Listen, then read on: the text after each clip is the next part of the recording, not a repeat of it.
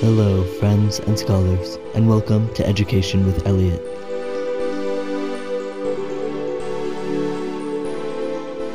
Today we'll be hosting an interview with a local Colorado middle school teacher, Joy, who teaches 6th grade English. We will be focusing specifically on the transition to online learning as well as technology used in the classroom.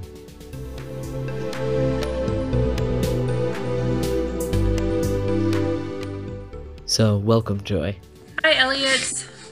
So, jumping right in, our first question is What technology are you currently using in your classroom and how are you using it? Pre uh, remote learning, prior to remote learning, I was fortunate to have access to technology where students have laptops. So, because of that, and being an English teacher, we do a lot of work in a handwritten notebook and in, called an interactive notebook. But students also have the opportunity to do a lot of writing and reflecting through uh, Google Classroom. And really, just all the Google apps are used heavily in my classroom. Um, we incorporate Google Docs, Google Slides. I share a lot of those uh, resources for absent students where they can view uh, the mini lesson and the slides with that from the day if they're absent. Um, a lot of just support materials and providing materials digitally so that students can access it. Um, we also do use our smartboard quite a bit, document cameras. I mean, I feel like technology, it would be hard to separate teaching, learning, and technology now. They're very intertwined.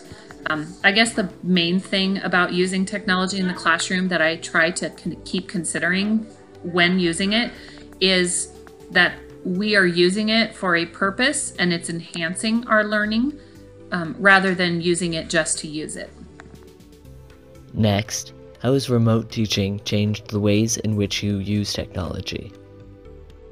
We had a right after in March when we learned that we would be doing remote learning. We had no time or training to learn how to use a lot of the video chat tools like Microsoft Teams, Zoom, and Google Meets. Um, those have been really powerful to learn and use with students. We use Microsoft Teams and Google Meets. Um, that just keeps a connection even more so than emailing or written responses back and forth. That still is critical as well but just having students and the ability for to, for them to see us and to talk with each other face to face through a computer um, helps keep the connection stronger. I've even heard from parents and students who've said that that has really helped stay motivated um, with the learning. So I feel like the remote teaching, I, it's hard because a lot of the feedback we have to give is through a computer screen and through written comments. That can be challenging um, to convey the same motivation and also the same feedback just in written form as you would in small groups and one-on-one conferring or even just conferring with students in person. So finding the time to do that is a challenge, but we're really working hard to try to get that done in different ways. Great, thank you. And how have you addressed problems of equity pre-corona and how have you addressed them now?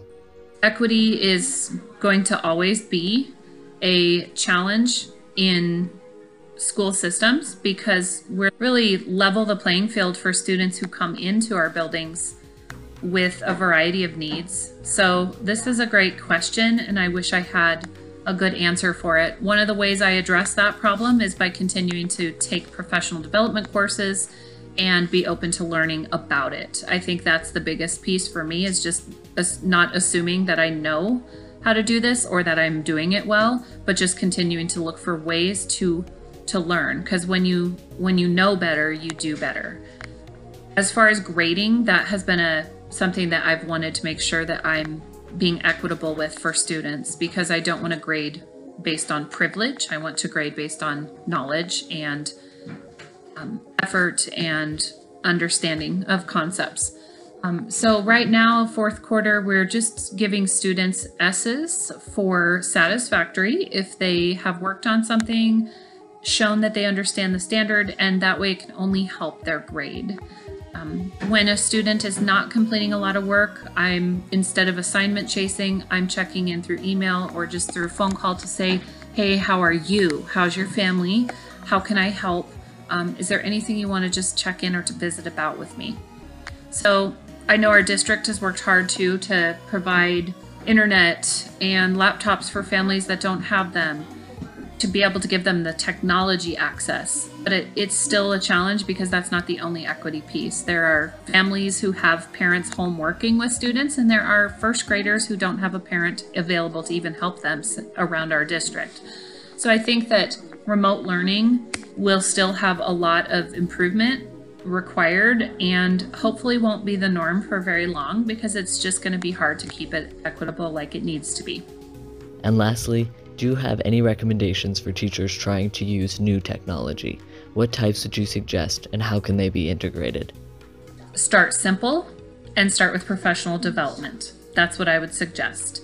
I think that anything you can use that would be engaging for students is really um, is really good, and just continuing to learn about it. I love Flipgrids, Pear Decks. I love learning about how to utilize a, such a variety of um, engaging tools for lessons. And I also think that it's important for students and me as an English teacher to help them through the writing process and seeing how reading, writing, and speaking and listening lives in a digital world. So, just really trying out new technology that mimics authentic ways that we see it being used in the world would be important. Uh, blogs, podcasts, those are all very authentic ways that people are sharing their voice with the world. So, integrating technology to support and help students create and uh, use their voice through it would be a really cool way to continue to use new technology. Thank you so much for joining us, Joy. You've given me a lot of insight into what it's like to be an educator during the current educational climate. Thanks for asking these questions, and I hope you're doing well, Elliot. And lastly, thank you, friends and scholars, for joining me on Education with Elliot, and I'll see you next time.